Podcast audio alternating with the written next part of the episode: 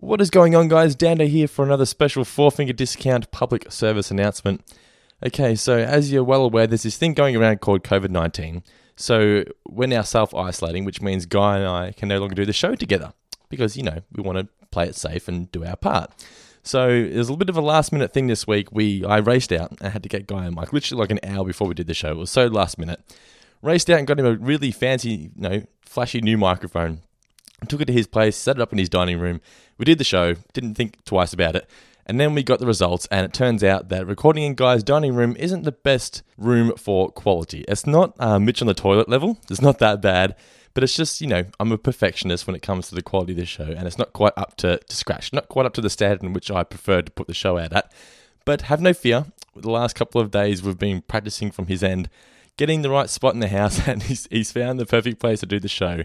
We won't reveal where until next week, but it, it's it's an absolute laugh. You're gonna, you're gonna get a real kick out of it. But we'll save that for next week um, for guess who's coming to criticize dinner. But this week we're here to review Brothers Little Helper. Hope you do enjoy it, guys. Thank you so much for understanding. Like I said, this is just a one-time only thing. He's his quality's not that bad. It's just not not the level in which you'd expect so far from uh, for Four Finger Discount. But thank you once again for your support. Absolutely love each and every one of you guys.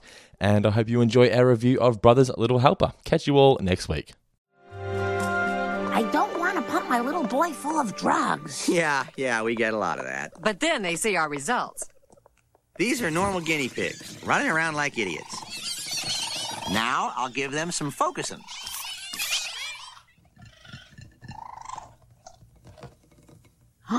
That's amazing and darling. Check this out.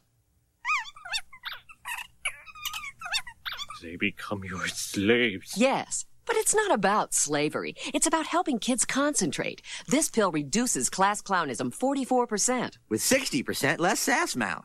The only thing more effective is regular exercise. Four finger discount, dude.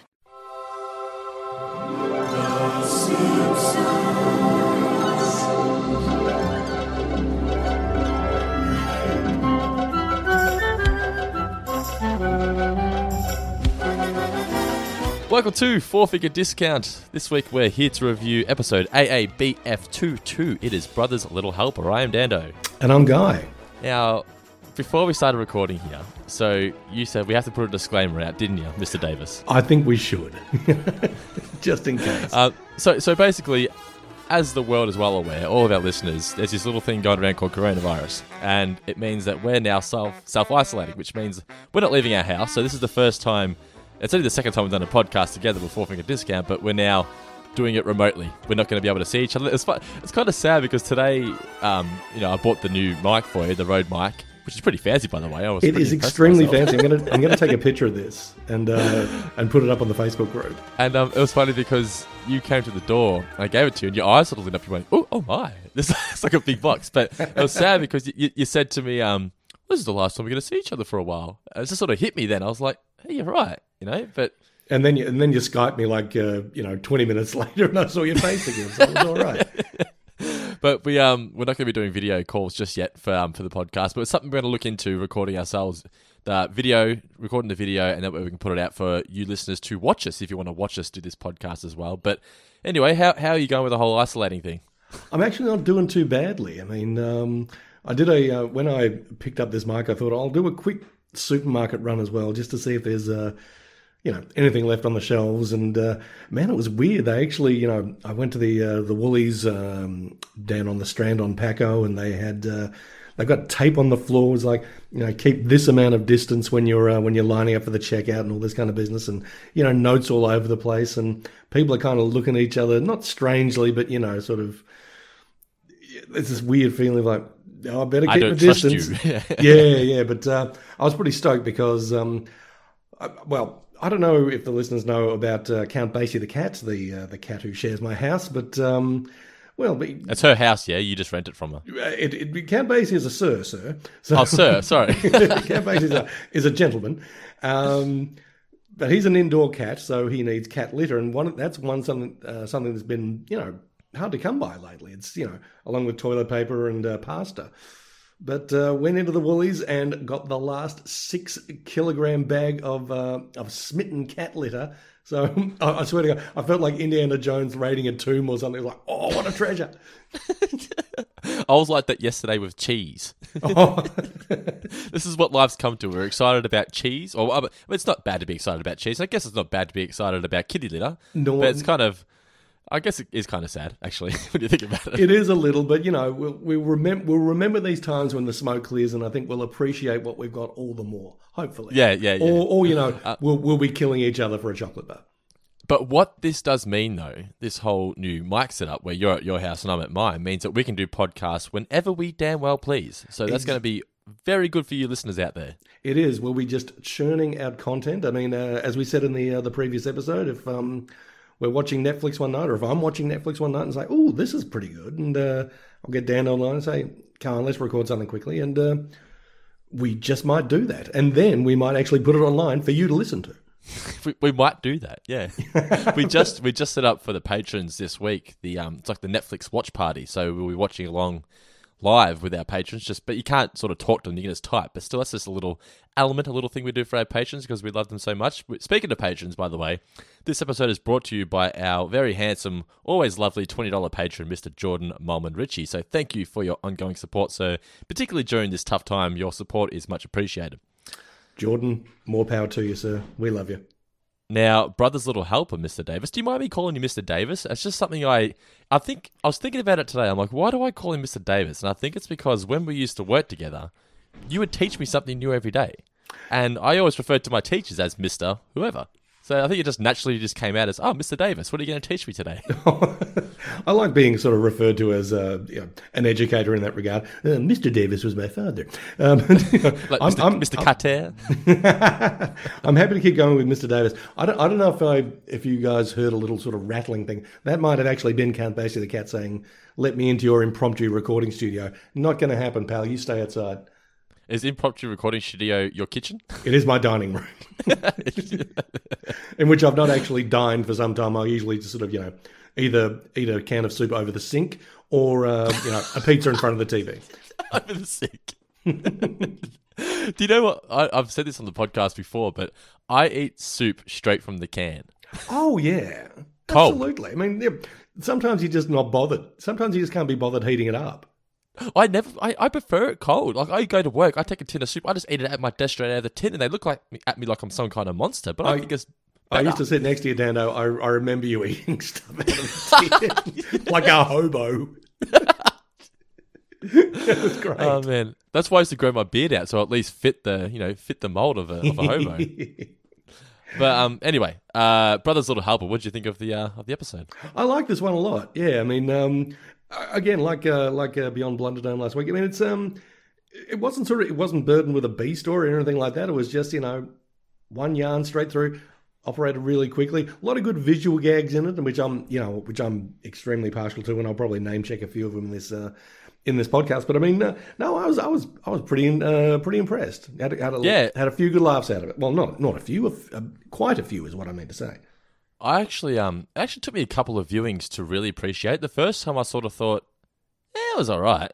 But the second time, I don't know what it was. Just the second time I went back and watched it, I just I, I guess there's some stuff I missed, but I, I guess I sort of understood what they were going for because in the in the first viewing, I was a bit put off by Bart's behavior. To me, it just felt a bit even like too much for his character. And then I re- sort of realized, well, I get what their point is. That they're trying to emphasize, you know, kids because there are kids who are actually maybe not that extreme, but there are kids who just demand that attention and are just just just you know cause destruction at school. So that's what, and then Bart was the, the character they had to to utilize to, to sort of get this point across.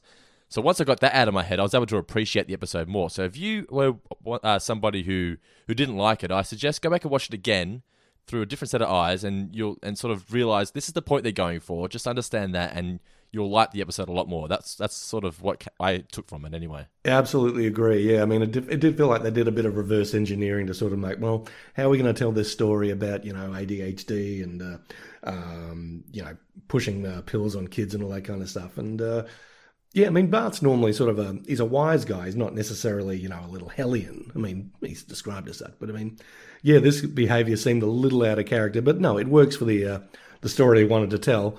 And, you know, I mean, uh, look, we'll take something out of character every once in a while in for the for the greater good, for for the Yeah, yeah. in the service of a larger story. Exactly right. I, I do think though that And it's not very often this happens with The Simpsons, but I still I think that this episode feels more relevant in the early 2000s, late 90s, where now the whole ADHD isn't so much of a thing. Except for, I've, I feel like when I was growing up, when I was sort of finishing primary school, starting high school, ADD was just the go-to. It was almost just like if there was a kid running around having a good time, it's oh he's got ADD.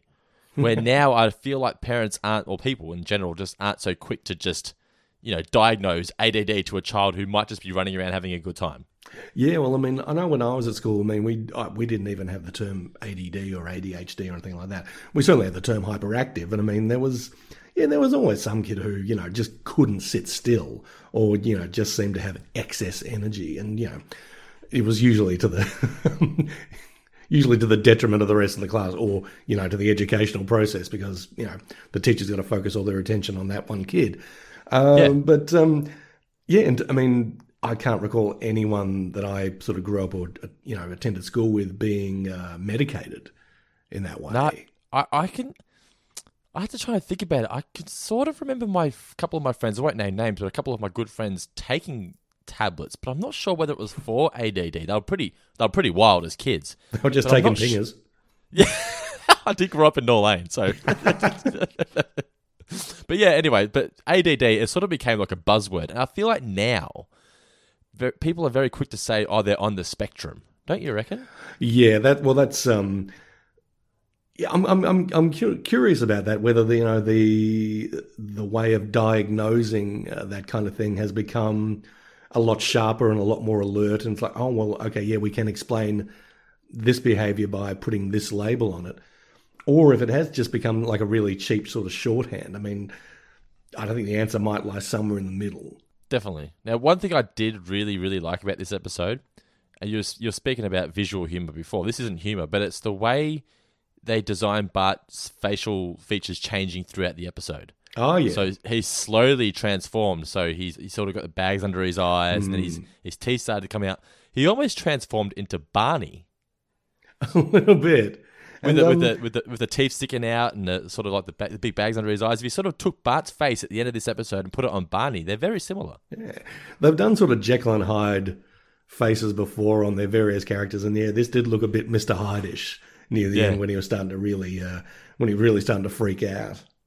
Um, but yeah, overall though, I I really really enjoyed this more than I thought I would. For some reason, this was one that I I've, I've never been a huge fan of the ending. I thought the ending was a bit sort of like yeah, just sort of shoehorned in to get a special guest appearance from Mark McGwire. A little But- bit, yeah. And I mean, um, look, I'm not a, I'm not a major league baseball guy. I'm not a minor Yeah. league baseball guy. I'm not a baseball guy in general. Having said that, I did. I did know a bit about Mark McGwire. We can talk about that a bit later. But uh, Okay, Uh, but yeah, I mean that whole ending did feel a bit sort of rushed and a bit kind of. eh, you're, try, you're trying to tie things up a bit too neatly here and not quite pulling it off. But eh, look, you've built up enough goodwill for the rest of the episode that you know I'll forgive you the last what two minutes. and that can happen sometimes if an episode has a, an ending that you don't really enjoy. It can just make you feel like you don't like the episode, and it can happen the other way around as well. Sometimes episodes have a fucking amazing ending, i.e., Mother Simpson when Homer's mother returns, and it's just Ah, him yeah. watching him watching the stars. Everyone remembers that moment. The episode itself is fine, but everyone remembers it as this great episode purely because of that final sequence. Oh yeah, so look at yeah, it's just funny. a happy ending or more. To put it better, a more a, a really satisfying ending. Yeah, it, you Yeah. can for, you can forgive a lot of faults if that's the case. Hey, my favorite. What was your favorite moment from the episode? I don't know if I had a well. I'm sure I had a favorite moment, but I mean, we talked about visual gags earlier. I mean, they came out of the gate pretty hot when they started, you know, with the uh, the fire safety exhibition or whatever, and just you saw the the banner saying "Learn, baby, learn," which I think was just hilarious. I mean, I did. act- I didn't see that one. That's great. of course, it's a riff on "Burn, Baby, Burn" from Disco Yeah, yeah. Inferno, that, that classic disco hit. But uh, just little bits like you know, you know, um, was it Hosey the Bear, the rip off of Smokey the Bear, and uh, one little thing Fla- that I noticed was that uh, you know Ned Flanders was uh, part of the the drama troupe that was teaching the kids fire safety. Um, I, I like that. I liked his bit a lot. I mean, where he talked about how you know playing it safe. That's for Clyde's baby. I've got no idea what that means, but it just sounds like something that um, that you know some cool cat in you know the late '60s or early '70s would say. I also like that he was kind of going full method with his performance because you could see that he hadn't shaved. There was Yeah, just a little yeah. bit of, of stubble on him, which you never see on Ned Flanders. He's always so clean cut. It's like, oh no, he's taking this really seriously. He's like, I'm not going to shave for a day. I thought that was marvelous. I thought that was just hilarious. And it was Um, just it was great acting from Harry as well with that. I don't know raising the alarm bells, but this these fire pants ain't working. They're getting a bit hot. and just all the kids cheering as he's rolling around on the ground. It's just burning the fire more. I thought that, yeah, that was that was good, funny stuff. I like that a lot. I really liked um, Homer's. So when he says that um, Bart suggests they should be cut-offs, I was like, oh, ooh, I was thinking of buying some cut-offs. And it cuts to Homer with his jeans or his pants cut as cut-offs, and then he's written a note for himself, buy sunscreen for. I like they're not even sort of like cut-offs like, you know, Kevin Smith jorts or anything like that. I mean, they, he's basically wearing Daisy Dukes. He's just cut his yeah short shorts. I also really enjoyed his line of, uh, "Is quit blinking." He says that's when they get you.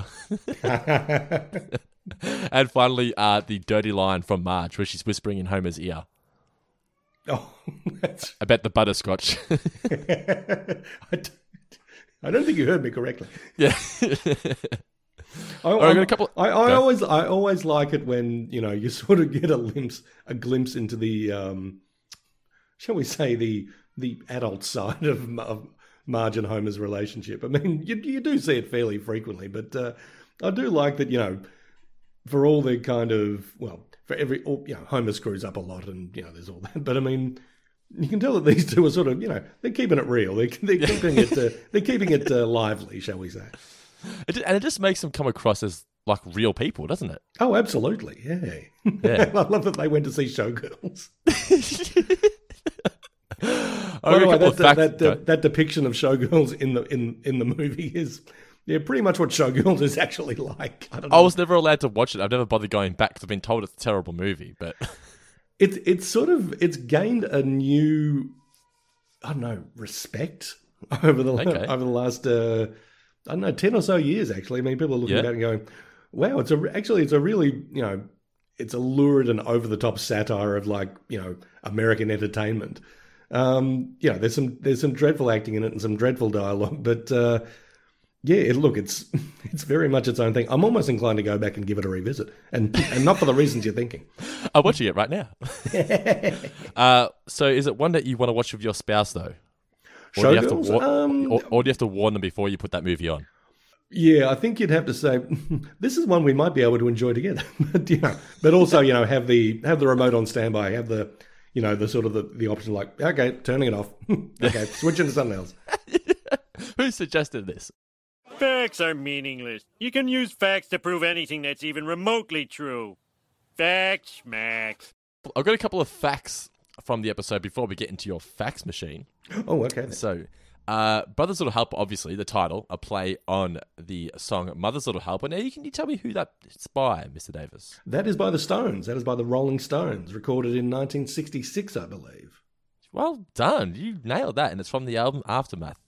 It is. yeah. Please, please, please tell us more about uh, Mother's Little Helper. Oh, I, I've got nothing up about the song. I was just going to say that the episode was originally called "But a Go Go.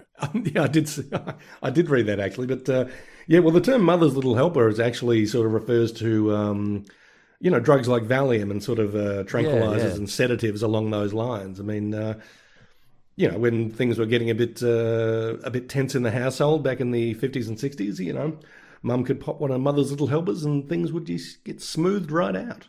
Did you ever get a dose of Mother's Little Helper? I never did, unfortunately. I mean, no, no, well, you know, life in the Davis household growing up was just angelic, so mum, mum had no need for uh, pharmaceutical help. Were you, were you weren't a wild child? Um, no, I think I was actually pretty well behaved as a as a little kid. Okay. Yeah, as a teenager, I, I, I wasn't I wasn't rambunctious or anything like that. But I mean, um, I don't know. I had a little bit of class clown in me in my teens, and um, yeah, occasional parent teacher interview would be like, mm, guy needs to chill just a little bit. But I didn't get medicated, so that's all right. Now, a bit of a tease for the patron mailbag coming up at the end of the episode. Guy told me something that he did in, on the strip in Las Vegas. I think- Was it on the strip in Las Vegas or was it LA? It was LA. Okay, don't say what it is. but speaking of speaking of you being a quiet child, this was not being quiet. This is this is going to be one hell of a story, and I cannot wait for it. So stay tuned for the patron mailbag, because one of his answers is going to be a ripper. Stick around, kids. Now, this was the first time that uh, George Meyer wrote a script since the episode Bart's Inner Child. And I thought it's funny that it's, it's kind of similar episodes in the sense that Bart's Inner Child, that's the one where the self help guy comes to Springfield, and it's the do what Bart does, you know, do Yeah. it, do what you feel, please. So it's it's funny how George, he wrote these two episodes. They're kind of similar about Bart just being a bit crazy. Yeah, and and also about sort of not not necessarily quick fix solutions, but uh, you know ways to improve yourself, whether it's uh, you know via drugs or via self help. So yeah, I mean, yeah, George clearly has a bit of a theme going here. Yeah, yeah. But apparently he was really bummed with the draft, so much so that he turned it in with a pseudonym, Vance Jericho. He just didn't want to put his name to it. But they said that they got the draft and they thought, no, they didn't change much at all. They thought it was great. I think I'm going to change my Twitter handle to Vance Jericho. I think that's a rad name, It's a good name, isn't it? Vance Jericho. Like it's, Van- it's fun to say. Yeah, Vance. Like I don't know. It, uh, it's just, it's a, is it a strong name? Do you think Vance? I just think Vance. like a I just think like a, a man riding in on a stallion. I'm just I'm just picturing you on a stallion now. Oh, uh, you don't want to. Although uh, Bart's pupils shrink throughout the episode, psychostimulants actually make your pupils grow bigger, the ones used to treat ADHD. So, but they thought that the visual of these pupils shrinking looked better. That's a good move. A lot of attention to detail in this episode, and clearly they did their. Uh, they, I think they did their homework on, um, you know, the uh, the effects of various uh, various drugs on various people. I mean, it, it's an interesting topic, and um, yes, we, we will get to that in well in just a little while. Alrighty, that is the fax machine. Now, I've been told by some of the patrons that I need to turn the, the volume down on the fax machine. Apparently, it was too close to the microphone last week, so I've made it a little bit quieter. Now, Guy, this is your segment. It's Guy's fax machine. What are the facts going to be on this facts week? are on ADHD. It is basically lifted directly from Wikipedia. Oh, okay then. Actually, no. We, can you can you edit that bit out? I just I, I know all this off the top of my head. So if you want to treat this like an audio book, just go to the, the Wikipedia page of ADHD and Guy will read through it for you. Exactly right. Point one. Um, ADHD stands for Attention Deficit Hyperactivity Disorder, and it's characterized by things such as difficulty paying attention, excessive activity, or acting uh, without regard to consequences. So, um, yeah, if you know someone who sort of displays things like this, they may have ADHD, and you'd better shove some pills down their throat just to calm them down. Yeah, some focusing. In, get, them, get them some focusing, or some of that. I've forgotten the names of the other pills that they were suggesting because they rattled off some really, you know, Yeah. elaborate scientific titles. I'm like, "Uh, should I write these down for the uh, for you know to try to some dando for this for a trivia question? I thought, no, no, it's just too much effort. You're sounding more like Mitch Brother Week. Point two about ADHD: as of 2015, um, it was estimated to affect over 50 million people worldwide. 50 million? Wow. That may be someone you know. Are they. Is that people who are actually diagnosed with it or people they just thought were a bit crazy so they just said they've got ADD? Well, that's the thing. It sort of goes back to what we were talking before about, uh, you know, diagnosing things because just because it's easy as opposed to actually doing the, uh, Yeah, the yeah. medical legwork. But um, look, I don't think Wikipedia would lead us astray. I'm pretty sure that's, uh, you know, I actual- don't think Wikipedia lead us astray. Quote Guy Davis, 2020. it's where I get all my knowledge from. So yeah, There's, if you, in case you're wondering how I ended up in this situation. um, point three about ADHD: it is twice as common in boys as it is in girls. I could believe that. Yeah, that It's makes funny, a bit of we- sense. We went out for dinner, it would have been two or three weeks ago, maybe even more now.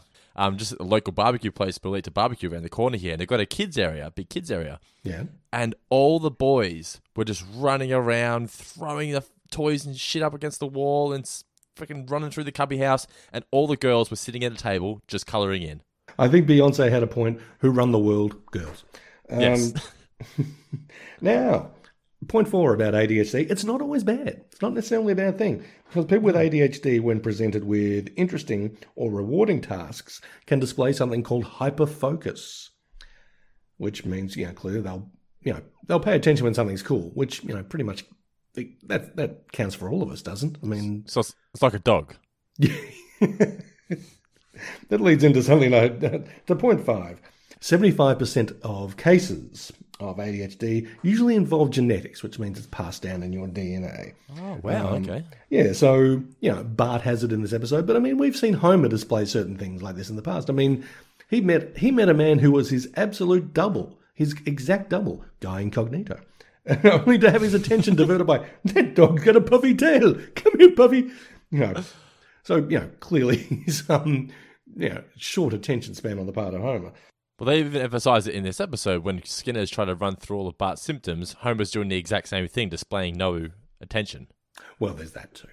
Yeah. I just wanted, I just wanted to say that dog has a puffy tail. So, um, yeah, seventy-five percent um, of cases of ADHD usually involve genetics passed down through the family bloodline or whatever, but other factors can play a part, um, including the infamous red cordial or red food dye. I mean, we Yeah, always that say was a thing when I was a kid. Yeah, don't let kids drink red cordial. Yeah, it was, but it was always it was just red cordial. Why is it red cordial? I have no idea why that's the case. I mean, that's you know pretty weak evidence, but um, I don't know why. but you know, it's just one of those urban legends, isn't it? Like you know, don't don't give uh, you know little Johnny their red cordial. He'll just you know rip up your carpet and just start climbing the walls. yeah, So, but uh, no, I've never I've never actually seen anyone get all fired up because of red cordial. No, I don't think I have either. I've seen. Oh man, we gave Elliot his first chocolate bar, like his first Freddo Frog the other day. Oh, Mate. you go. Oh, it was like you, you could see it was life changing for him. Have you have you seen the episode? Obviously, when Milhouse drinks the super Squishee, right, made entirely out of syrup. Yes. That that was Elliot. Like his eyes just, it's like his pupils grew, and he was just go go go for like three straight hours. Oh, you've taken your first step into a larger world, Elliot. But anyway, so that is Guy's Fax Machine for this week. I learned a thing or two there. Thank you for putting that together, Mr. Davis. oh, you're very welcome, Mr. Dando. Next question. You there, eating the paste. Okay, trivia time. Would you like to commence this week, Mr. Davis? Absolutely, absolutely. So let me just uh, flick through my pages and pages of notes here. Mm-hmm. You're going to be auctioning that booklet off one day. You realise this? I don't think I'd get a whole lot for it, but uh, look, I'll take whatever I can get these at. okay. Um, Focusyn, uh, first question. Focusyn was found to uh, reduce uh, class clownism by 44%. What did uh, you see 60% less of uh, uh, also as well? uh, Sassmouth. That is correct. 60% less sass mouth. Now, that is my first question. so, my second question What was the name of the inbred dog Oh. from, from the firefighter day? Oh, da- I know it was a cross-eyed Dalmatian, but I can't for the life of me remember its name. Here's a clue that will definitely give it away Richie? Mm. no, I'm, I'm. Rich. Oh, it was Rich. yeah. Oh, oh, I feel bad that I didn't know Richie Rich. All right. Uh, my next question. Name. Hmm, okay. Name three of the, uh, the favorite stars who have used drugs. Oh, Andy Dick? hmm Keith Richards? No, but one is a rock musician. Oh, I've just gone blank. I can remember Andy Dick. Um, Well, let me let me let me give you an audio cue that might help you with at least one of them. oh, Tim Allen, of course. Yes, that was a great clue. uh, I'll, I'll g- give you the other ones. I can't remember. There was four all up, wasn't there? There were four all up. One was Brett Butler, the uh, stand-up comedian who was a star of a um, uh, yeah series called Grace Under. I think it was Grace Under Fire or Grace. oh, Under Grace Pressure. Under Fire. Yeah, I remember that. Yeah, and uh, Tommy Lee, the drummer for Motley Crue. Mm, that's the one, Tommy Lee. Yeah. One of the most iconic porn films of all time. He has, I reckon. In, yeah, he- he really sort of yeah was ahead of the curve on the whole uh, amateur porn thing. Yeah. I remember watching that back in the day. A friend of mine got a copy of it, and I'm like, I know this is supposed to be kind of you know illicit and sexy, but nah, not really. I, I remember my dad I got a copy. I would have been, I don't know.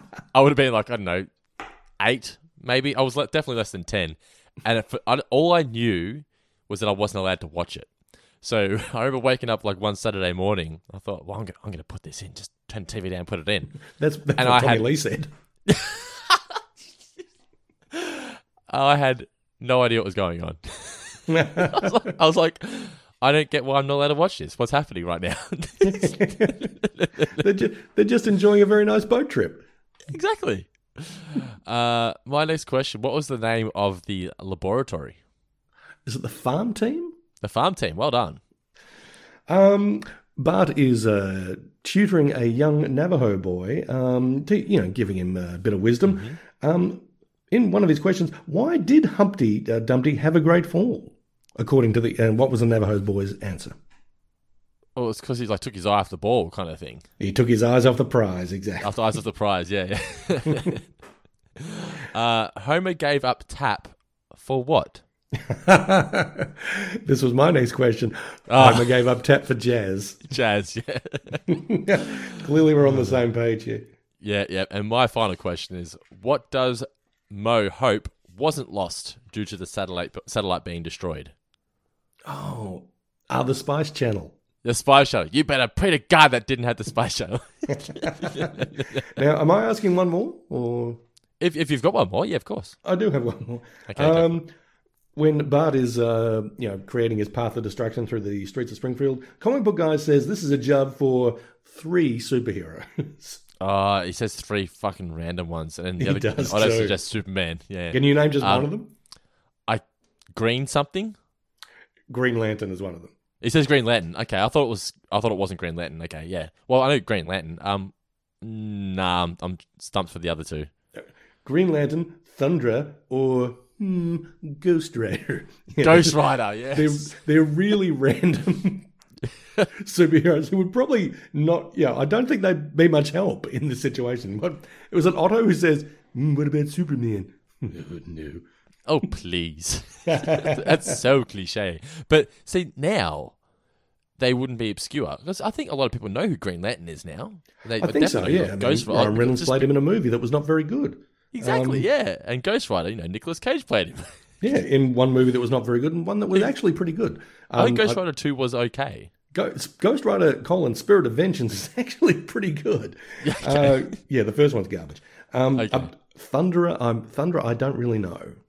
I, I, I- say, I say to It myself, sound, I know. I'm, I apologize to all of our comic book lovers out there. I, it sounds just like a character from He-Man to me. that's what I was thinking. Yeah. Yeah, very 80s Mattel.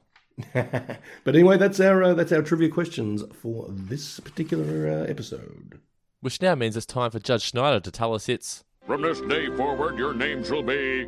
new names. Okay, so as we announced last week, we're going to be doing a a leaderboard throughout this season. At the end of the season, whoever has the most points will win themselves a prize. You're not going to find out what that prize is until we announce the winner. How do you like those apples? All right, so the current leaderboard. Uh, on one point, we have Neil Parks. On two points, we have Brendan Hedger. And on top of the leaderboard after week one, on three points, is Dave Abbott Smith. Enjoy it up there, Dave. Enjoy the lofty heights, man. Okay, now, Mr. Davis, what have we got this week for Brothers Little Helper? What are some of the uh, the not so good but okay names? That's selling them a bit short, man. I mean, the, uh, the one, the ones that didn't make the top three, I should say. Okay, well, look, we've got. Uh, I do have the top three here certainly, but there are um, at least three. Look, every solid effort by all concerned. These are the three that fell just short, and one is you know very very close to making it into the top three. But um, let's see. One of them is "Educating Ritalin" by uh, Andrew Parker, which uh, I thought was pretty good. It's a play on "Educating Rita," a uh, play and film that was very popular in the eighties. Um, Adderall. I appreciate I appreciate that you explain what they're referring to after each one. Please continue to do that because it's not at never all used to get patronising done. or condescending. no, because that never used to get done. so continue. Well done, well done, sir. Andrew Kelly hit us with Adderall above board, which I, I kind of liked. I mean, look, I'm, I'm a sucker for a good pun, and that's a pretty good pun, uh, or a good a good bit of wordplay. Um, Adderall, as we all know, is along the lines of Ritalin. It's uh, yeah, a speedy little uh, helper that you um, that you know through the magic of science manages to calm you down. I don't know how that works, but uh, Adderall. It's But it thing. does. That's all that matters. It does. It does the trick. Um, now, this one fell just shy of the three, but I really like it, mainly because it's got the word pingers in it. Alex Swan with pingers and dingers. Both of both of those things play a pivotal role in the episode. Nice work, Alex Swan. You fell just short, but believe me, number one in my heart. So Uh, what- except, but- but but, except not number have- one on the leaderboard. So bad luck. Sorry. I, was going to say, poor guy. I was going to say you shouldn't have told the person who missed out just because now they're going to be spewing. Well, no, that's you know that's motivation to you know next yeah. episode really hit us with the hit us with some class.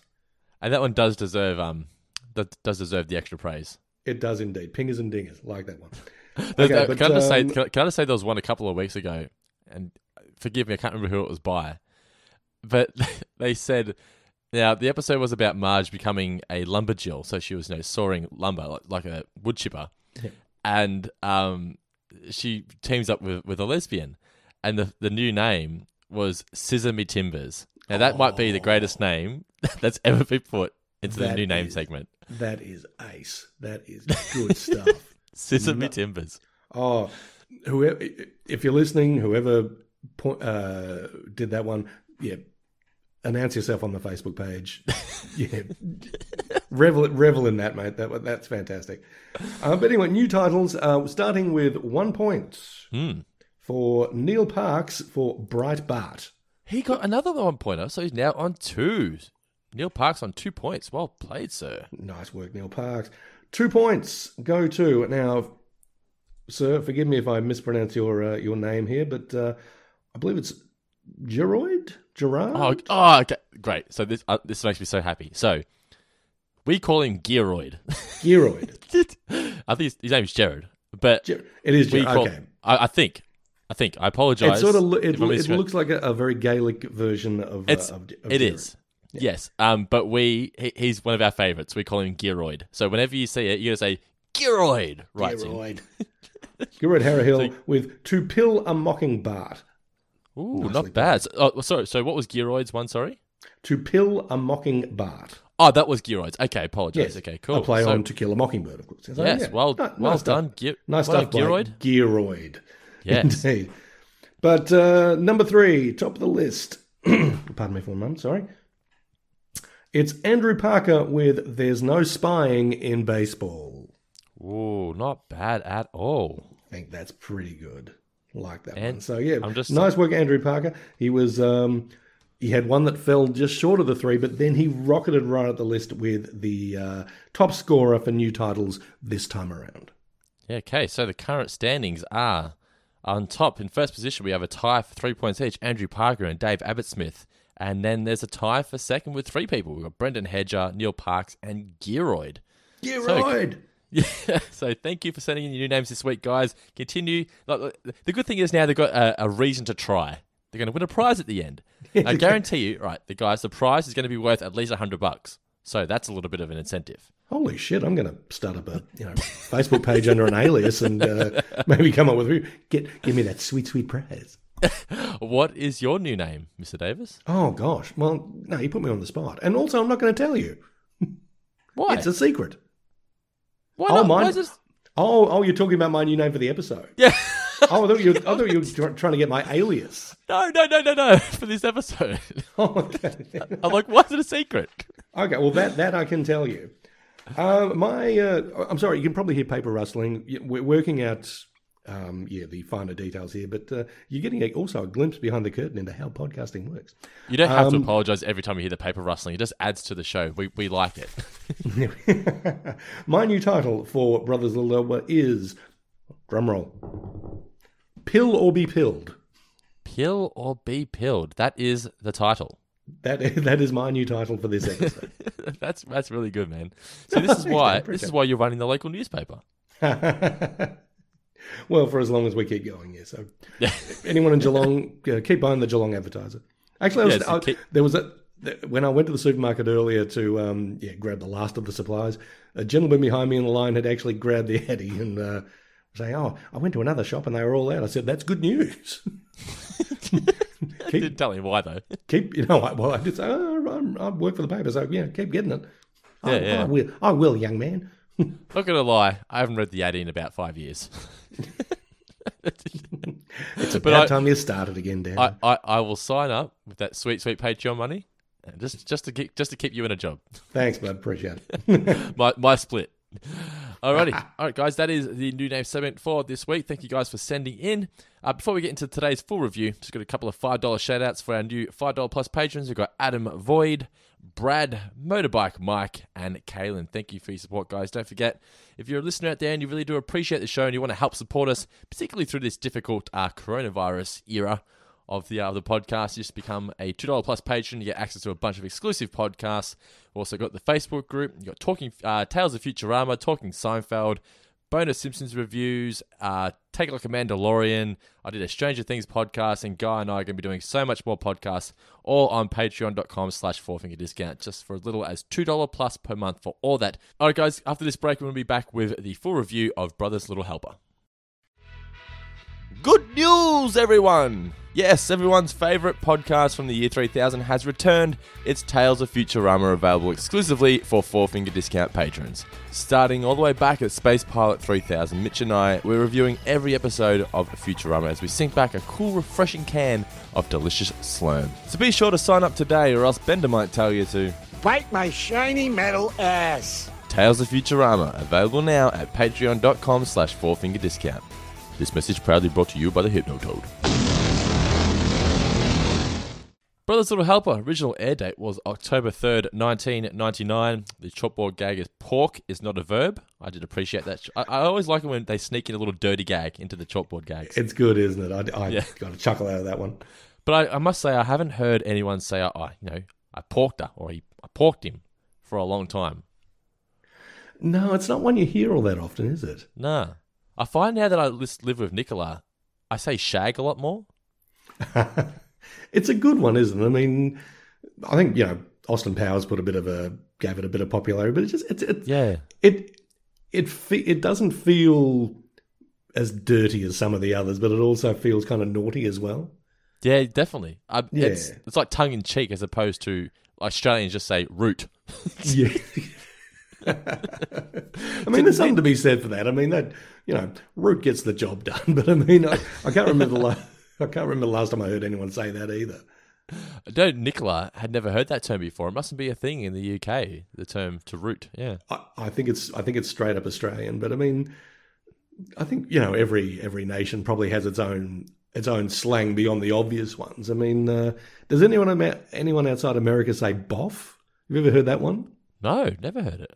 No, it's a great line in um, in Risky Business, Boff. um, where um, Okay. You know they uh, two of the guys are talking about something. It's like, yeah, so and so fucked this chick. Yeah, and then later that week he boffed her. It's like, you know that boffing and fucking are the same things, right? I've I've never heard boff before. Yeah, I mean, uh, well, that's the thing. I mean, if you, I think I my only exposure to it was through American teen movies, of the eighties. But uh, yeah, I mean, I never, but I'd never heard anyone um, in Australia sort of use that as opposed to you know rooting or whatever or shagging in, in the UK. And well, if there, if you know any other sort of international variants, uh, listeners, by all means, uh, you know, let us know and share them. Maybe that can be your your goal for season eleven. Bringing back boff. Bring back Boff. but as Guy said, mailbag at fourfingerdiscount.com.au. Alrighty, and the couch gag is uh, the family are all unpainted. The Korean animators all come in, all, and they all color them all in except for the eyes. Now, the episode kicks off with Fire Safety Day at the school. There's a lot of health and safety uh, laws being thrown out the window in this scene. That's for damn sure, like jumping off the ladder and whatnot. But it's all it's all in the name of education. It's all in the name of raising fire awareness. Yeah, yeah, yeah. It just it, it reminds me of like even when I was a kid at kindergarten, there was this giant slide. Because I went and found some old family videos recently, and there was this giant, huge fucking slide, and it could fit like four kids across. And we were just all running up and just sliding and falling off the side and climbing up the side of it. I'm thinking this would never happen now.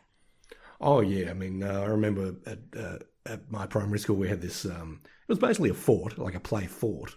Yep. But there was a huge sort of, you know, you, you went up these stairs onto this, uh, you know, upper level platform. Um, there was no sort of guardrail around or anything like that. I mean, you could basically sort of jump off it onto a rope and then sort of, you know, slide down or something. It was like, it was incredibly unsafe. I mean, I'm pretty sure that I, you know, I mean, and the bravest of us, you know, just jumped off into the sand below. Probably, I mean, you look at it now, it's probably just tiny, but I mean, when you're when you're a little person, it was a, wow, this is really huge. Yeah. what an adventure! And I mean, I actually jumped off it once, and you know, pretty sure I, you know, jacked up my knees doing it. But uh, yeah, I mean, it's incredible the the uh, health hazards and health and safety hazards that were, uh, you know, constructed in the name of playtime. Like there's this um this is purely a local reference, but you know, Seagull Paddock near McDonald's there in North Geelong. Oh, Apparently yeah, there used to be this big kids playground there.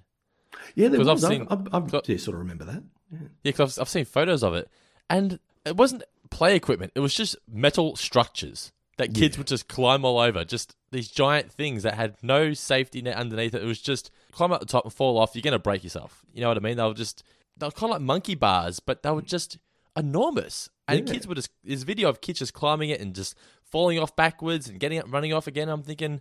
Yeah, teach I would, ne- I would never let Elliot do that now, but you know, back then you just didn't think about it.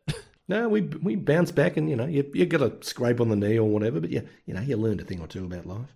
well, that's well, that's one thing I always make sure when Elliot falls over is I always just say, "All right, get up, mate. You're okay. You're okay. Wash your hands. You're fine." Because the second you start going, "Oh my god, are you okay?" They just start crying. Yes, exactly. It's good. Yeah.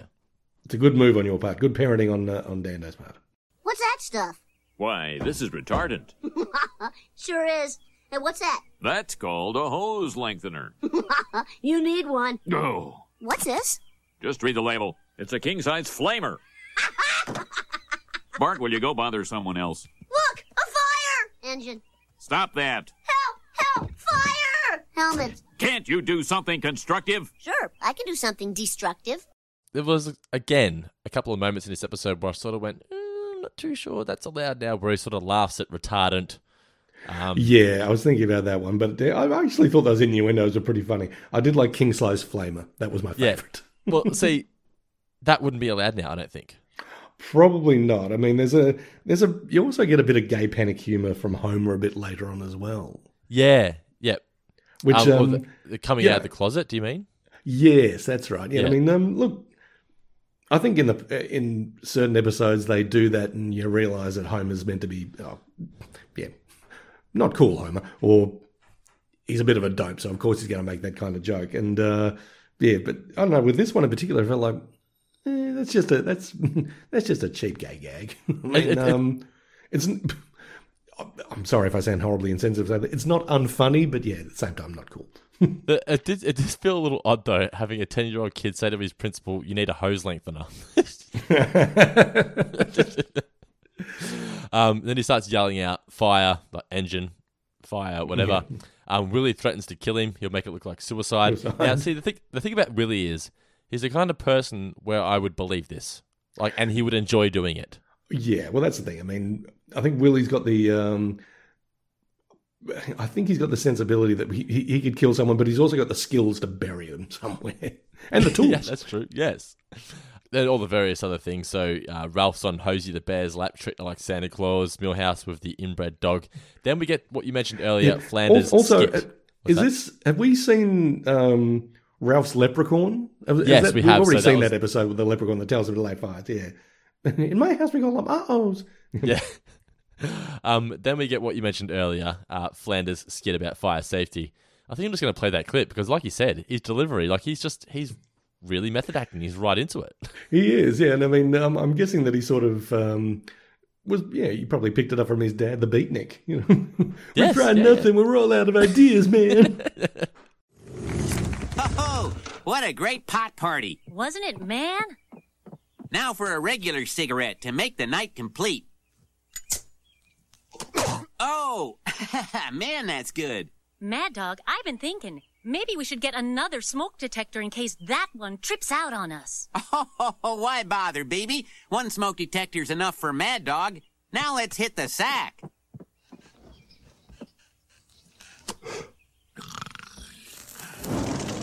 Whoa! Check it out! Mad Dog's on fire! Stop, drop, and roll, man. Ha ha ha! That's for Clyde's, baby. A little fire can't hurt you. But Mad Dog was wrong. The fire burned through the night and cost him the use of his pants, which just goes to show you. Sorry to break character, but these stunt pants are getting pretty toasty. Uh, roll, Nettie, roll. It's not working, it just spreads the flame. And, and it's, it's some serious stunt performing too, like Oh, setting himself on fire. yeah, good stuntman stuff on the part of uh, on the part of Nettie there.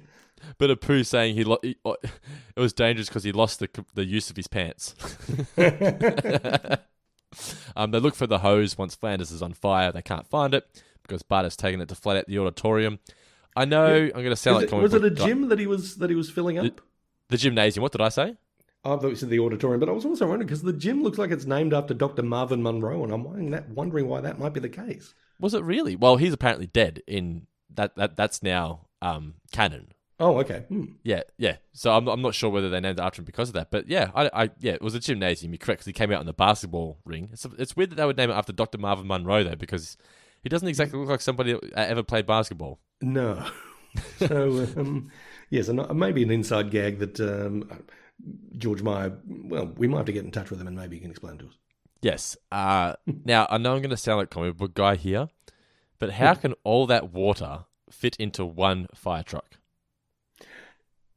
Hmm. Yes, it's a very good point. Um, look, I'm, I'm, I'm, not sure how that would work either, in all honesty. But uh, yeah, just as we um, forgave, you know, this uh, this episode sort of giving Bart ADHD when he probably didn't have it before, we'll overlook that one just for the sake of. Oh, of know, course, yeah, yeah. keeping the story moving forward. But you are correct in thinking, hmm, yes, how much? I don't think that truck could carry that much water that would get into that amount of space. What is this? Some kind of kind of magic fire truck?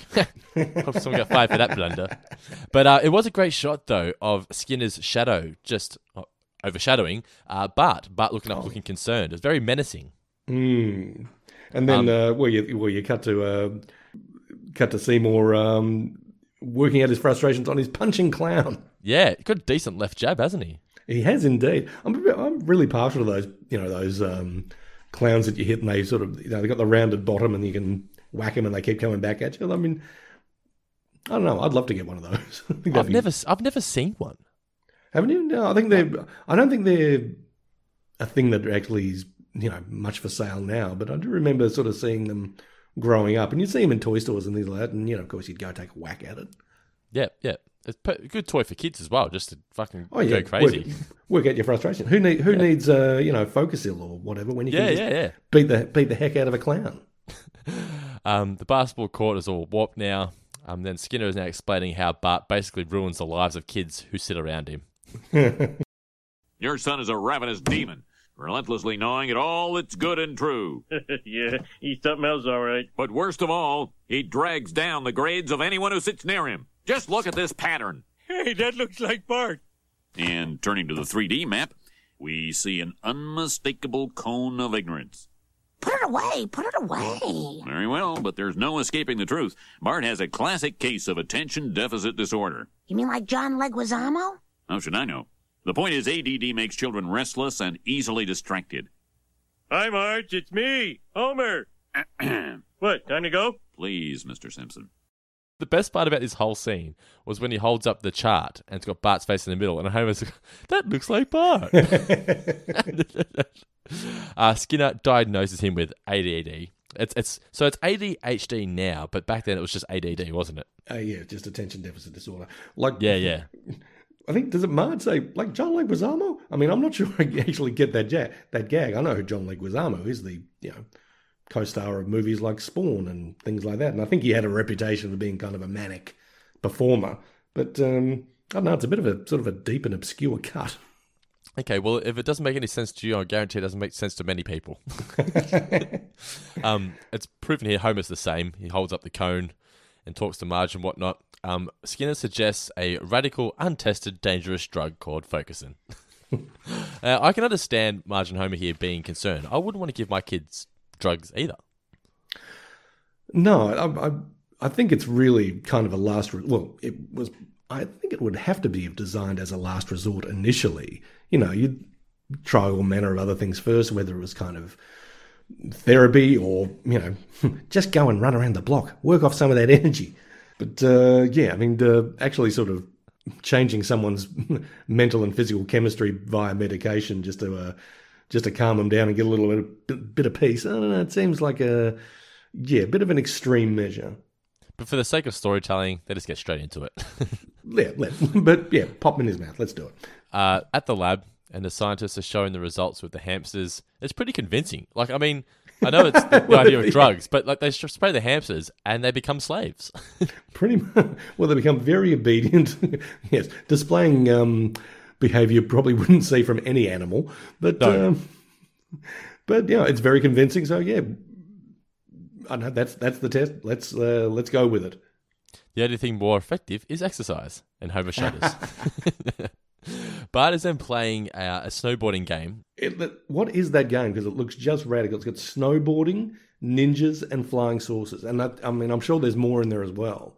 In fact, Well- that's probably what gave him gave him ADHD playing that game. Yeah, yeah, exactly. Well, it's a mishmash of various games, but the the snowboarding game that I always played when I was a kid was called Cool Boarders. That was a great game. But the music they used for this game is the same music that was used in I think it was the first episode of season ten when Okay. um Lisa. But oh no, it wasn't the first episode. It was later on. But Lisa pretends to be sick so she can stay home and play a video game, and the game is called Dash Dingo, which was a takeoff of Crash Bandicoot. it's when Lisa cheats on a test. But um, yeah, they've just used the same music. It's great music. I, I really want to play this game. It looks like a hell of a lot of fun. It looks like so much fun. Yeah. I I see. I'm not a very good gamer. I just like the simple. Got to move from left to right. I can't do the whole turning around, making sure no one's going to stab me in the back, that kind of thing. I'm just. I'm not good at that. But if it's just getting Mario from one side of the screen to the other, That you can do. in.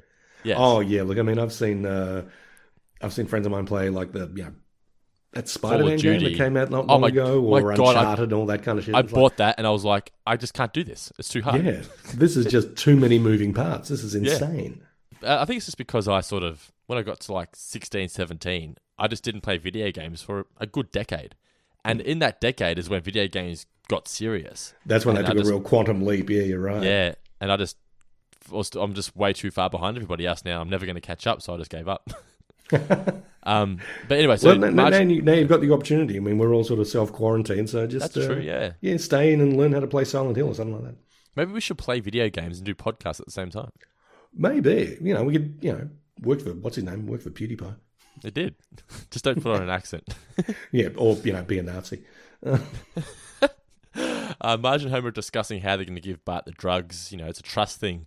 Cuts to Homer just trying to shoot them in with a lacquer band. um, they explain the drugs to Bart. Bart doesn't agree at first. Um, so Homer tries to convince him by.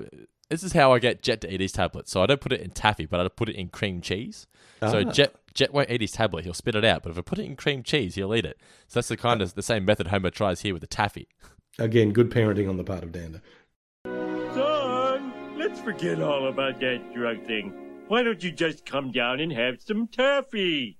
Nice try, Homer. Just take one bite if you're not 100% different. Oh, geez, what's the big deal? Look, I'll even eat some. Now,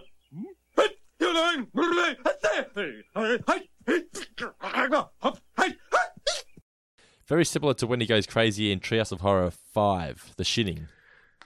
Yeah, that was a, go crazy. Don't mind if I do. Yeah. that's. I was yeah, I was wondering what that came from, and yeah, then, then yes, of course. The minute you said that, I was like, oh, of course, that's where that's where it comes from. And Flanders, Um, get Daddy's yeah. exorcism tongs. I really lo- would love to see what exorcism tom tongs look like. I know tongs. it's the last. Yeah, there are so many you know possible exorcism tools you could have. Tongs is like the last one I would think of, and uh, yeah, now I'm just so keen to see what they look like. But uh, Marge steps in uh, with some, you know, incredible emotional blackmail jujitsu on her part. Very good work by Marge. I mean, your parenting's pretty good, Dano. Marge, you know, just kills it here. I mean, I, I fell victim to this on many occasions. Mums are just really good at guilting us into doing what we, we we don't want to do, but what we need to do. Honey, if you don't want to take the medicine, we won't force you. Really? Yes, I just thought you might love me enough to let me help you. Mom. All right, I'll do it for you. Way to guilt him, Marge. It's what I do.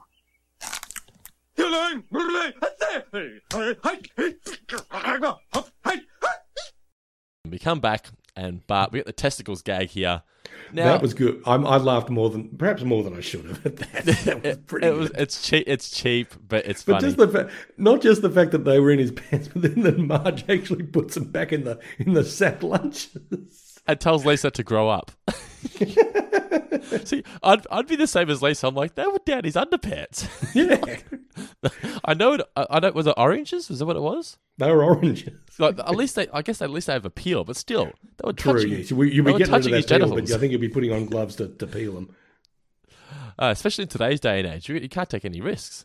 Oh god. Uh, Bart and all the other boys discuss the drugs that they take. I think you got Martin taking hormone tablets and To- whatnot. yeah, Nelson, lower his voice, not working. Making him angry, that's working. Nelson has the, the shot collar on and whatnot. then we get the scene in the classroom where uh, this was great, by the way. So they, they tricked you into thinking the dogs were having sex outside. Look, the dog's going at it, but no, they're just you know playing with a stick or something. Yeah. Well, for mine, it was like I hadn't seen I hadn't seen Sherri or Terri in some, quite some time. So I was like, hey, it's Sherri. That's nice. Yeah, yeah. I think like this, the school kids, they remain constant. I guess you couldn't really change them up very often. Like I've, I remember going back and doing the first season, um, and some kids that are in the first season don't exist anymore. But the the more common ones, like you know Milhouse, Sherri, and Terri Martin, they'll always be there. You know. Yeah, they've they pretty much sort of found their groove, and Yeah. uh, yeah, they're sticking with it. It's good. It. Now this is the first time that people start to realize that wait a minute, these um these drugs might be working because Bart doesn't get distracted by the dogs. All right, class, who would like to read The Daffodils by Wordsworth? I'll do it. No, thank you, Mr. Weisenheimer. Sherri? I wandered lonely as a cloud that floats on high o'er vales and hills. Hey, look at those dogs going at it. I want to see him! I want to see him! Fighting over a fan belt. Dogs are outstanding! All right, people, we've all seen the dogs now, so. Oh! What? You're still in your seat. Well, it's not like I never saw a dog before. That doesn't sound like me. Could it be the drug kicking in? I am feeling an urge to straighten up and fly right. Come on, people. This poetry isn't going to appreciate itself. Now this this here, I didn't notice it at first. I, I noticed it the second viewing. So Lisa's watching Krusty, and Bart's missing. Normally Bart would be watching it with her. And the first Yeah. one I watched it, I didn't pick up. Oh wait a minute, where's Bart? But he's upstairs and he's studying. And even Lisa can't believe it, can she? No, no. I mean, uh, why why would you miss out on uh, you know Krusty sort of uh, leering after sideshow Melanie? I mean, that's a, it's a, Great a music. miss. Boom, boom, boom, boom, boom. As he's doing his little strut. no, but Bart is in fact up in his room uh, reading the Seven Habits of Highly Effective Preteens.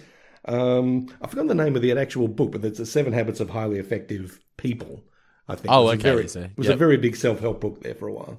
Okay, fair enough. And then obviously we can't not mention the Krusty skit with the the tie going wrong. you choked. uh, even Lisa is not believing his progress at all. She's even she's sort of what's the term? What's the- what's the- yeah, skeptical. I guess you could say. Yeah, Or suspicious, yeah. suspicious. Like she, she, she just doesn't want to believe it. I guess. And um, Yeah. Bart's eyes, like, like I said here, the design they're starting to give him the bags under his eyes now. So he's mm. they're slowly morphing him into the Bart that we see at the end of the episode. I did love the, you know, most people use ten percent of their brain, and I am now one of them. and kicks Lisa out of his room so he can continue reading. Hmm. At dinner, he leaves this lovely note for Marge. That's the one thing I like about this. So he's on these drugs. He never actually is bad to anybody. If anything, he's really he turns into a really good person. Yeah, it's like it's like that Bradley Cooper movie Limitless, essentially.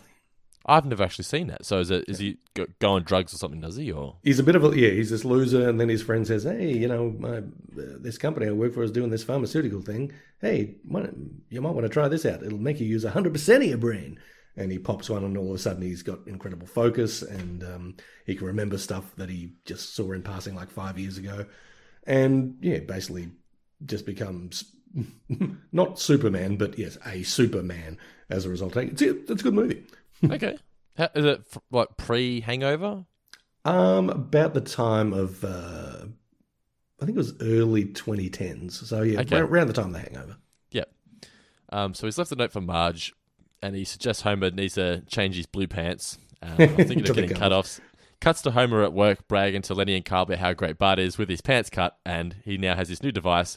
And I just, I just love the whole fucking must get sunscreen for legs. also, what, what does it have? It's got a cheese grater, hasn't it? It does. It's a yeah, really cool little device. Why it needs a cheese grater? I don't know, but it does. and you, you never get to say no fit to a cheese in, grater. why not have it? Exactly right. Bart is now tutoring the Navajo boy. Homer thanks the drugs. You know, th- th- these things have been a lifesaver. They're getting their life back, basically. Bart's not going crazy. He's gone from goofus to gallant. Yeah, yeah. And Marge suggests they go for a night out.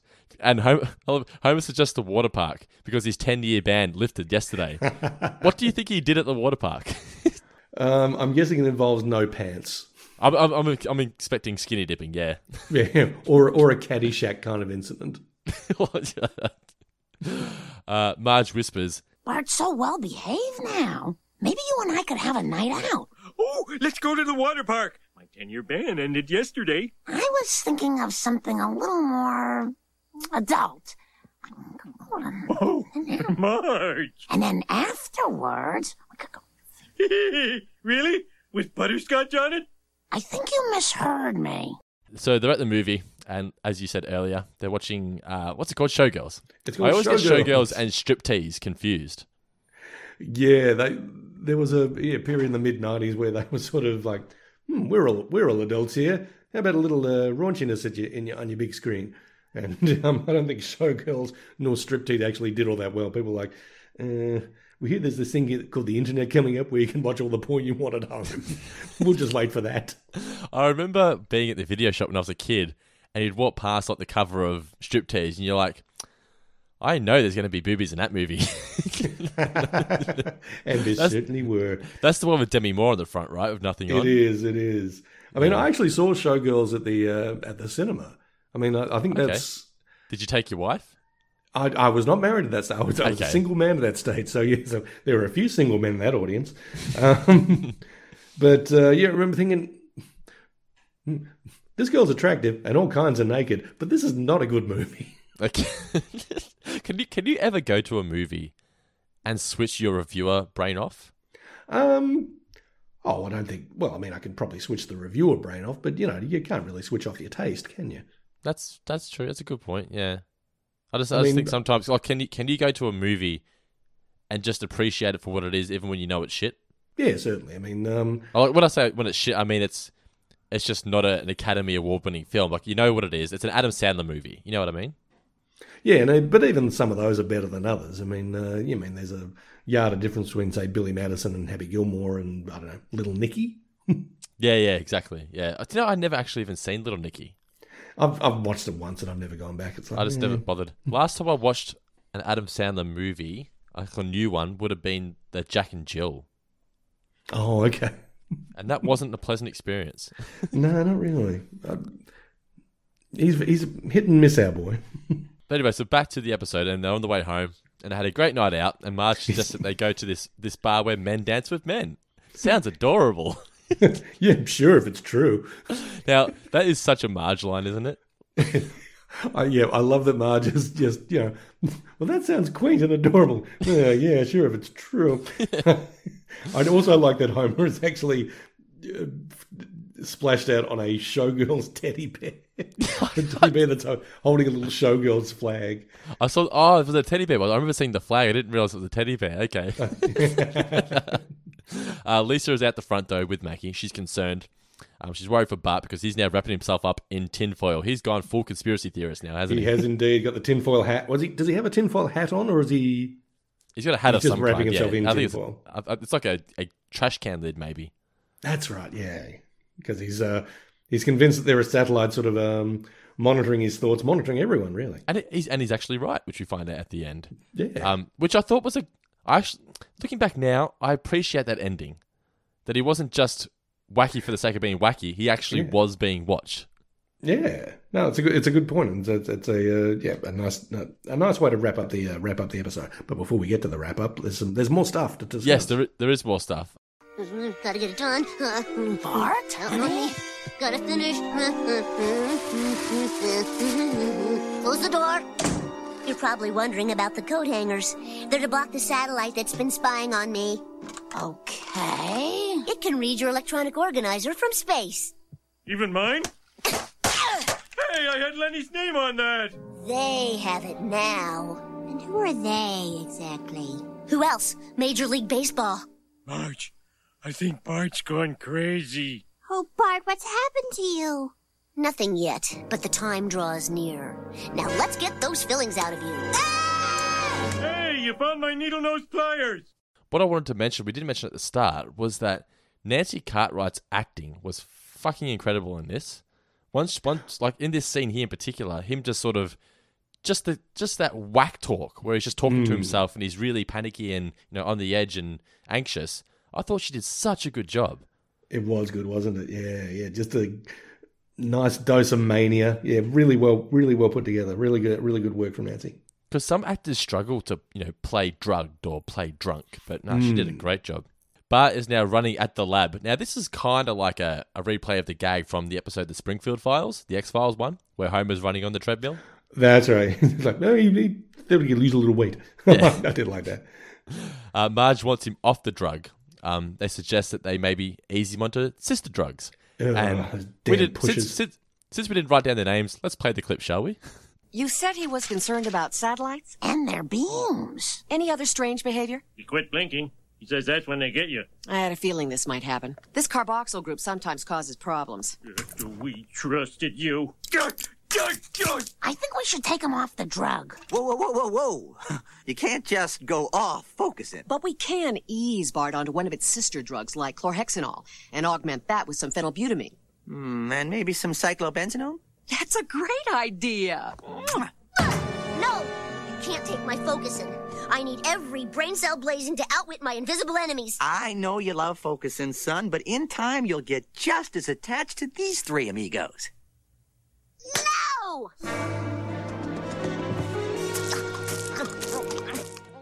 So there you have it.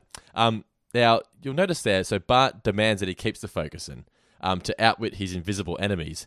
I absolutely loved the delivery of him saying no and slapping the drugs out of the doctor's hands.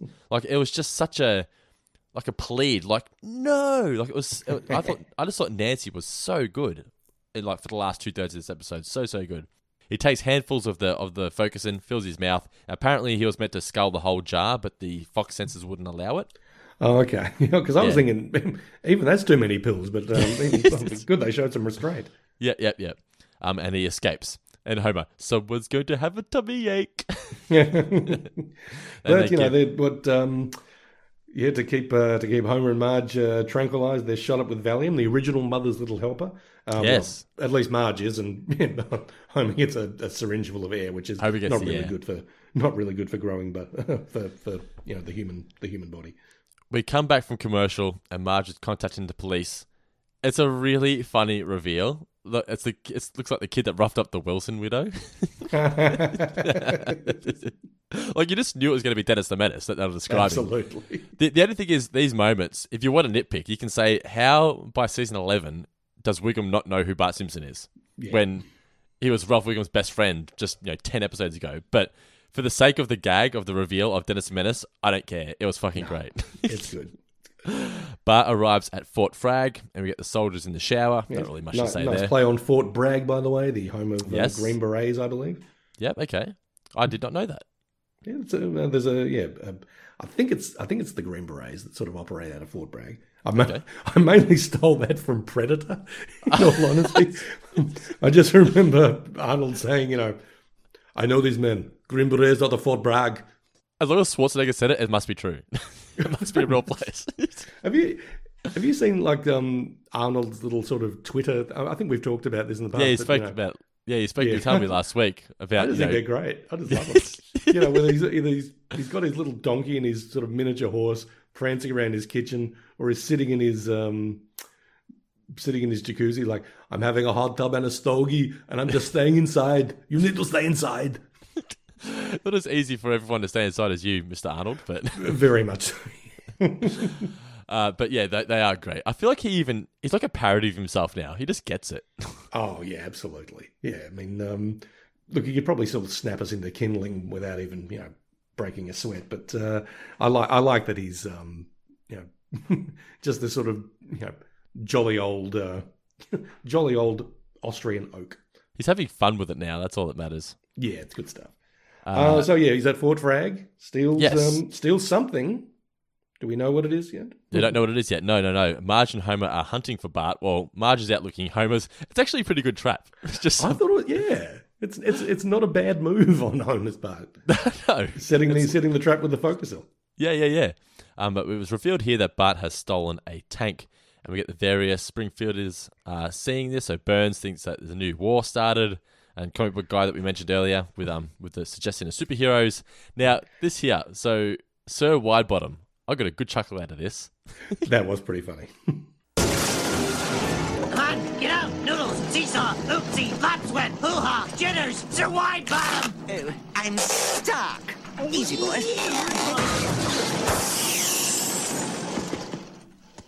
I'm sure I'm alive, but why?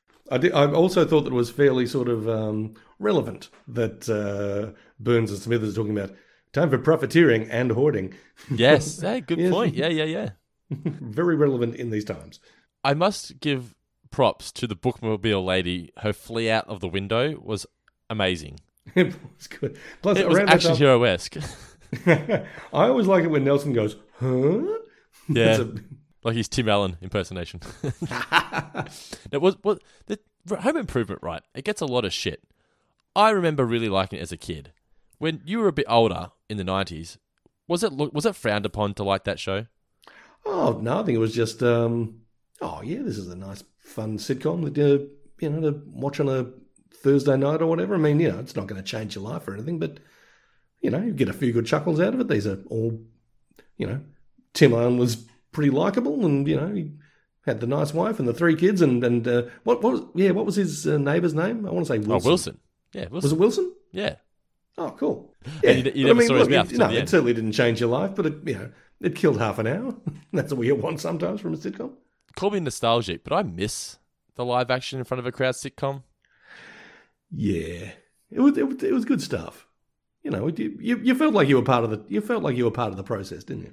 You definitely. I mean, I get the whole, you know, modern family, Arrested Development, you know, just fly on the wall, kind of zooming in and out, wa- wacky camera angles, Hmm. kind of sitcom. But I just, I felt the Big Bang Theory is going to be the last sitcom we ever have in front of a live crowd. That's a, a success. It certainly feels that way. Certainly, certainly right now. But uh, we'll see what happens. But yeah, I mean, they- they do seem like a bit of a thing of the past, unfortunately. So where are we? So the bookmobile lady, she's fleed out the window. Um, the kids are all happy about it. Wiggum suggests they shoot the tires. He's tired of loose excuses. Then he arrives. He arrives at the school. What was it from when the uh, the guy was standing in front of the tank? The iconic image. Oh, that's from uh, Tiananmen Square in uh, in China, I believe. Okay, in China. No one knows Uh, who that person actually is. They, they, they're just referred to as Tank Man. I mean, we're pretty Okay, sure it's a Tank dude. Man. Yeah, but um, it was a very iconic image back in the day. You know, um, you know, China had this you know fairly oppressive regime, and uh, they were running tanks through Tiananmen Square, and this guy decided to stand in front of a tank, and the tank didn't run him down. It was like, hey, this is a pretty, uh, pretty iconic, uh, you know, illustration of people power. I mean, that takes some serious balls because if they wanted to, they could have just run him over. Oh, absolutely, they could have. Yeah. So uh, no, Marge doing a Tiananmen Square uh, tank man and standing in front of the tank. Yeah, that's that's certainly what that uh, is is meant to represent. But um, he didn't stop because of Marge. He stopped because it ran out of gas. but just prior to that, so he points the the tank at various things. Good lord, he's going to fire! All right, Scott the school, dude. No, stop. Think of the children.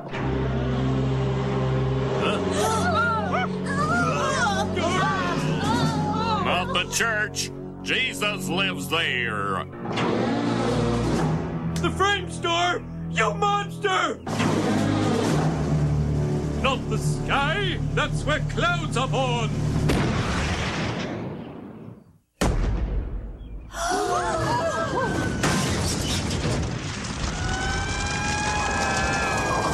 satellite? What do we do? What do we do? Discotheques, frat houses, Malibu. Nothing about satellite fires. Let's just spray it with water already. That's the end of your Looney Tune drugs, Bunny. You're under arrest for astro vandalism. And may God help you if that thing carried the Spice Channel. Major League Baseball? I told you they were monitoring my activities. He's right. This thing's got info on everybody. Addresses, credit ratings, what size baseball hat they wear. Surveillance beam disabled. Market research shutting down. Doesn't that beat all? Hi, folks. I'm Mark McGwire. Big Mac himself. Who'd have thunk it? Young Bart here was right. We are spying on you pretty much around the clock. But why, Mr. McGwire? Do you want to know the terrifying truth? Or do you want to see me sock a few dingers? Dingers! Dingers! Yoink. Also, just a quick shout out to um, to Chief Wiggum referring to uh, Bart as Drugs Bunny. Oh, I missed that.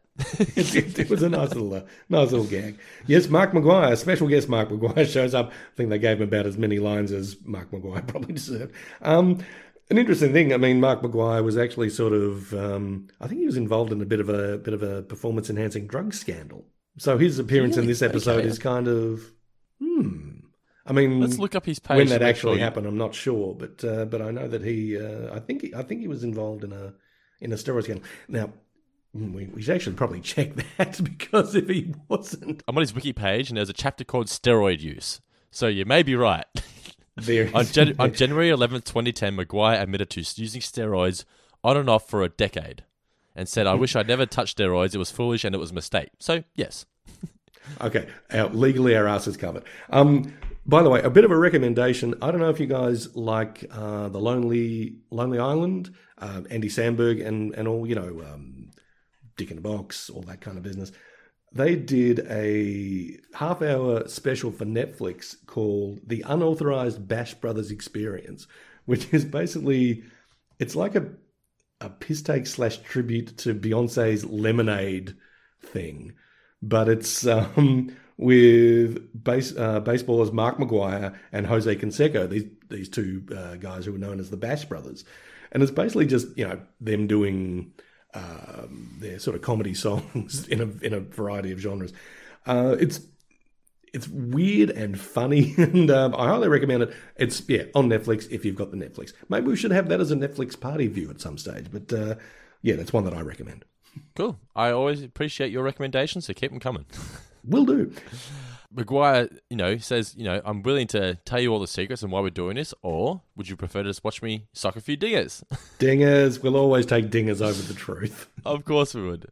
Um, the family now apologising to Bart. McGwire gave him a signed bat, but it has a camera in it. And now Bart, and now Bart is on Ritalin. Indeed, and he does a little Popeye song to tell you about how, how good Ritalin is. Yes, that is it. Um, yes, like we said, if you didn't like it the first time, go back and watch it again. You'll appreciate it more the second time. It's really fun, got plenty of laughs. The ending's a bit sort of rushed and a bit sort of random, but overall, yeah, it's it's really good. Yep, and if you sit all the way through the credits, there's another gag over the Gracie this time. Ah, damn it! Is it um, the Popeye sound? No, no, it's um. I think they're back at the cinema, and you know how everyone was shushing during Showgirls. Yeah, it sounds like Gil. So I don't know who was who was the voice of Gil. Was that uh, That was Dan.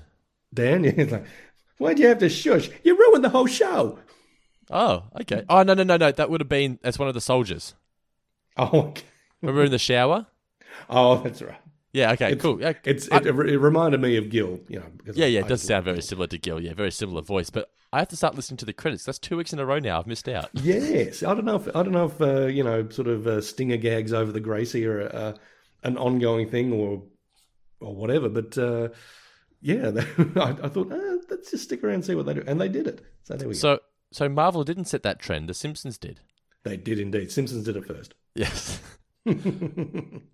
What did we learn, Palmer? So what'd you learn from the episode, Mr. Davis? Um, probably that. Uh, yeah, be careful what you put into your body. That is true. But, I- yeah, I mean, I've I've never sort of I'm even look.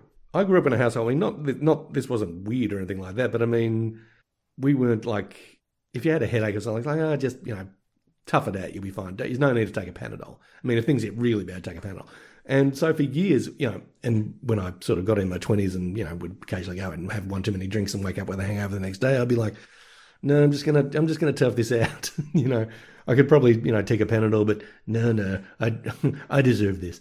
Um, and it wasn't until you know I got a bit older and realized, oh, hangovers really hurt, and they're not going away, that I started taking Panadol. I was like, I could have been doing this the whole time. That's what Nicola's like. um, 'cause Nicola's mum's very similar. She just never took Panadol. She because they call it drugs. She's like, I don't need drugs. I'm like, it's just Panadol. You'll be fine. Yeah. And now, now whenever she has a headache, she takes a Panadol. She's like, the first 25 years of my life, I had to put up with headaches. now I can just I take a know. Panadol. Yeah, I'll, I'm, I'm glad I'm not the only one. I learnt that uh, if you stay on the ball, you will certainly stay on the wall. Good point. It's the patron mailbag time. Thank you, Mitch. Uh, Mitch there with the patron mailbag intro. All right, guy, I've got a couple of questions here, plus one of the questions from last week that we said we'd get back to. Oh, yeah. So we've got here from Andy Gangler. If you could use Focusyn to control any animal, what would you choose? and what would they do? Um, it's a good question. I mean, it's an odd question, but it's, but it's a good question. Um, I would probably get Count Basie the cat to quit ripping the shit out of my couch. Oh man, that's that's, Um, that's why I have cats. They shit inside and they scratch things and. Well, yeah, I know, but uh, he's he, he's good company. He's a bit adorable, but yes, he does. He is, uh, yeah, making a mess of my couch that I've had for quite some time. Um, you know, particularly, you know, he'll, he'll get a corner of the ottoman and just sort of start digging his claws into that, and that started to get a bit frayed. So I'll be turning the ottoman corner, and I've reached the last corner. So I'm either going to have to uh, either get a new one or, um, yeah, yeah, get some uh, get that drug that will teach me how to influence my cat. Do you have a scratching post? Yeah, but um, I think he's scratched everything off it, and I've, I've got him another one, but uh, he seems more uh, more interested in the couch. Okay, fair enough. I um I would choose no, it's not a real animal, but Falkor from Neverending Story. Oh, because in today's day and age, with the whole corona- coronavirus thing going around, you can't fly anywhere. But see, he's an animal, which means he can't get it, which means I'm safe to ride on Falkor wherever I please. Well played, very smart move.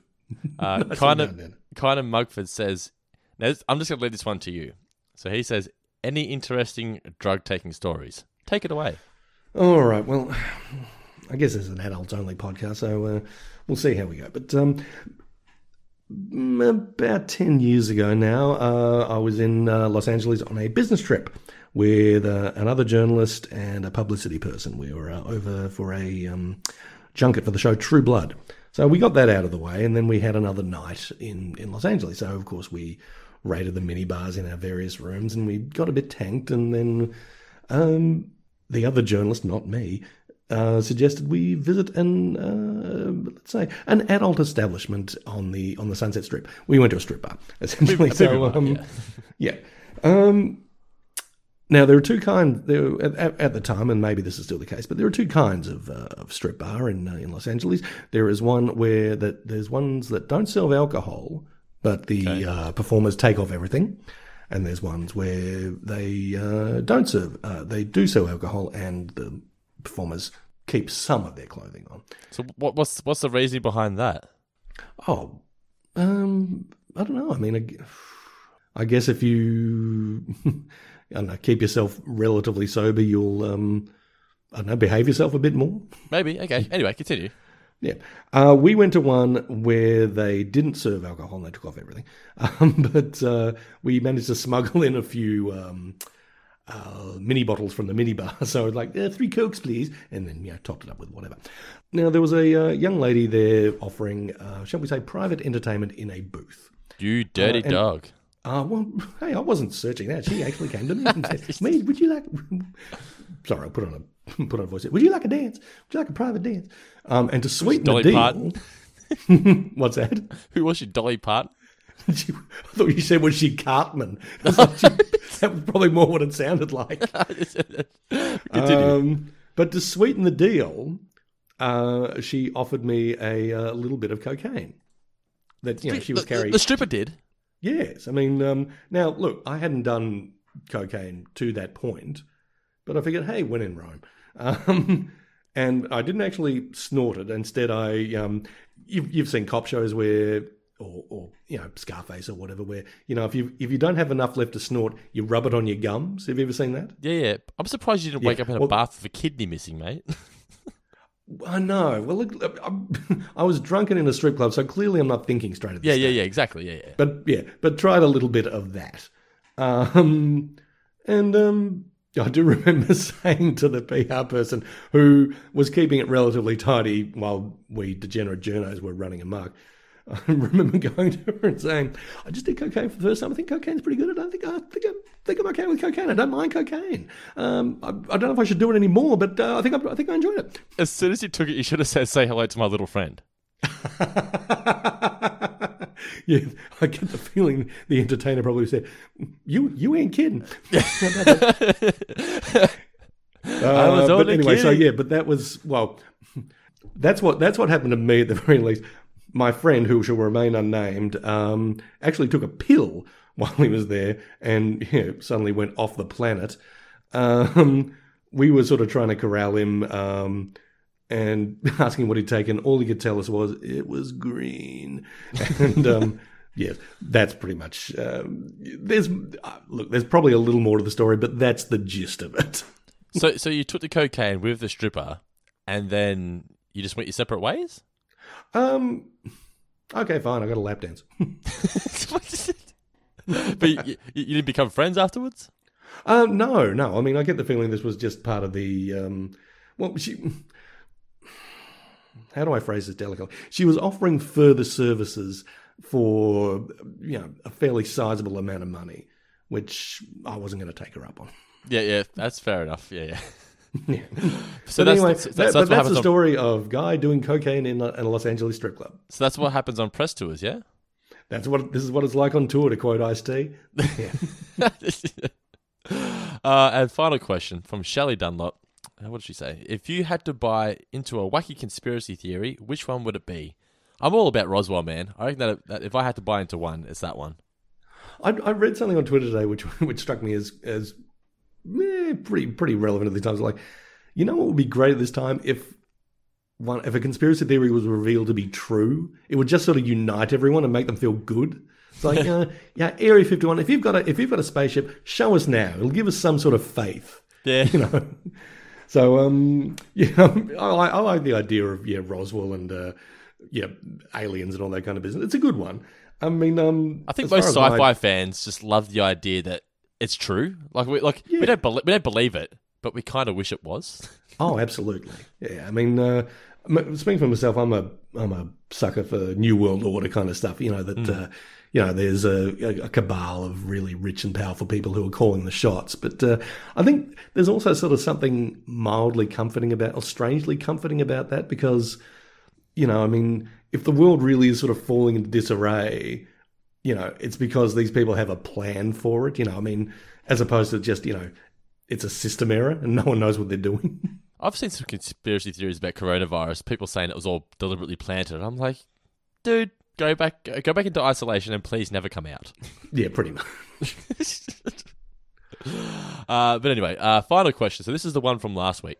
We were talking about uh, movie stars who have done some stuff that you can't forgive them for. So Stephanie Walden said, "I know you meant to separate the artist's personal life from their art, but is there one actor, musician, or anyone you can't watch anymore due to something happening in their personal life? Because that's Mel Gibson for her." Yeah, do you want to sort of lead with this one? Because I'm honestly still thinking about it. I know a lot of people don't like listening to Michael Jackson because of the stories. I am a huge Michael Jackson fan for his music. I can I'm able to separate that. Um, but I know a lot of people who like even the Simpsons, they they completely removed uh, the Stark Raving Dad episode of The Simpsons, season three, episode one, where it's got Michael Jackson voicing um, the Leon Kompowski character. They completely Mm. removed it from history. It's not on Disney Plus. You can't get it anywhere anymore. You can't stream it anywhere, which I thought was a bit extreme. I thought I think it was sort of just jumping on the, the bandwagon when that Finding Neverland documentary came out. But to, to me, I, I, don't take it to heart as as much as what some people do. I, can, I completely understand why some people would. That's that's their choice. They can do that. I completely understand. But for me, I'm able to separate it. And I think Michael Jackson is a big one for me. I've got a lot of friends who don't like listening to his music anymore, and I think that's to me. To me, it's just it's just silly. But I, still, I can understand it. Yeah, I, I feel pretty much exactly the same way. I mean, uh, I've been thinking about you know the artists and uh, and performers that I enjoy, whose whose work that I really dig, and uh, who have sort of you know displayed less than uh, less than savoury behaviour in their in their private life, and uh, yeah, I. I some have done some, you know, terrible stuff, and some have been punished for it, and some have been, you know, some have been officially punished for it, and some have been unofficially punished for it. But I don't know. I think I'm able to sort of. Yeah, I don't, I'm never going to go have a drink with these people, or you know, attend a dinner party with these people, or anything like that. I mean, um, so maybe if I did, I'd be kind of like, mm, I don't know. But I mean, as far as the work that they put out there, I'm conti- I'm happy to sort of continue consuming it. I mean, and that can pose pose some problems. 'cause Like, oh, you know, you're funding their lifestyle or whatever. It's like, oh, yeah, like, it, it is a tough one. But no, I don't really have any like that. I mean, Well, it's I- like Tiger Woods. A lot of people don't think you should support Tiger Woods anymore. But he played in the, I think it was the US Open last year. It was live on Fox. I was watching it, and I was right behind him. You know, like it's just. I think sporting heroes get off the hook a lot easier than what actors do. I think so. Yeah. People just love a redemption story, don't you think? Oh yeah, I mean, you only got to look at um, you know uh, Kobe Bryant when he died. I mean, That is true. Yeah. yeah. I mean, uh, they, were- everyone was very very quick to uh, you know basically give that man a hero's farewell, and uh, you know there's some pretty sordid stuff in the man's background. I mean, I mean, look at Gary, that- look at Gary Ablett, the footballer. Oh yeah, yeah. I mean, uh, That's a, a local reference, but he's an AFL footballer who's considered possibly the greatest player, one of the greatest players of all time. He's like a, he's considered God for a Geelong fan, Geelong Cats fan. But he was in a was in a hotel. I don't know the full details, but he was linked to giving the drugs to a young girl who overdosed. Is that correct? yeah, a young woman who uh, who, who died. Yeah, Not a young So, girl. like, she was in her twenties or whatever. But yeah. Anyway, on that sad note, Mr. Davis, that's wrap up this week's episode. Um, next week, we're going to be reviewing an episode called Guess Who's Coming to Criticize Dinner. Now, this is when Homer becomes a food critic Oh. for the local newspaper. And it's this is one of my favorites of season 11. I really, really enjoy this one. It's it's really solid stuff. That I, I think the guy who runs the newspaper is a takeoff of the guy from Spider Man. J. Jonah Jameson. Yeah, Oh, cool. yeah, yeah, yeah. I'm pretty sure. I haven't watched it for a long time, but um, I just always remember really, really liking this episode. And obviously, being a you know you're a film critic, but I'm sure there's a lot of gags, critic-based gags in here that you'll really appreciate. Absolutely. I'm looking forward to checking this out and looking forward to talking about it with all y'all when we return. Yes. So thank you once again, guys, for listening to our review of Brothers Little Helper. Don't forget to send your questions in. We don't have to have patron mailbag. We can have normal mailbag as well. So mailbag at fourfingerdiscount.com.au. Difficult times at the moment. Um, if you want to support the show, if you really enjoy the show and you want to support us, just become a patron. Just be a $1 patron. Or if you want to get access to a bunch of exclusive podcasts, just be $2 plus. And on there, we've also got Talking Seinfeld, Tales of Futurama, as I said, which is co-hosted by Mitch. So Mitch is still around for that one. Uh, Take it like a Mandalorian, Stranger Things podcast.